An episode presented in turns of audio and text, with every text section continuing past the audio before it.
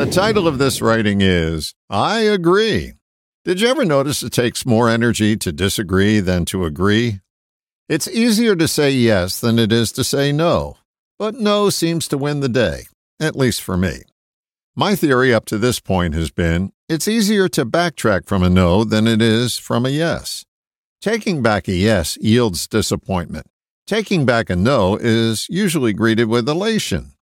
My theory may work when raising teenagers, but I believe it's kind of outdated in everyday life. Yes seems to be the better answer when looking for a fuller life. Saying yes more often leads to more opportunities. There's no guarantee that they'll work out, but you can be sure they'll show up in more abundance than if you say no. I'm training myself to say yes more often. I'll admit it's a work in progress. It's a guaranteed method to be exposed to more of what the world has to offer. No just screams, Stop the world, I want to get off.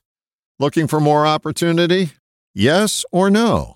If you answered no, you'll continue to have the life you have. If you answered yes, pack your bags for a brand new journey. All the best, John.